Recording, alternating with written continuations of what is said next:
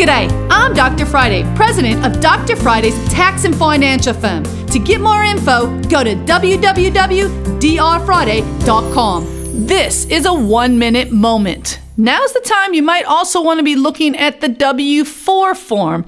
If you have been working for an employer, maybe every year you just cannot seem to get a break even, you always end up owing a little money. And sometimes, at least in my experience, that's because of either being married with two jobs or somebody's a single and they're working multiple jobs or a combination thereof. The new W 4 is taking that into account.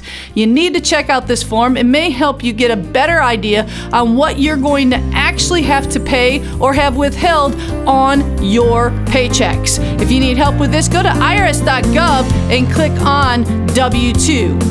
You can catch the Dr. Friday call in show live every Saturday afternoon from 2 to 3 p.m. right here on 99.7 WTN.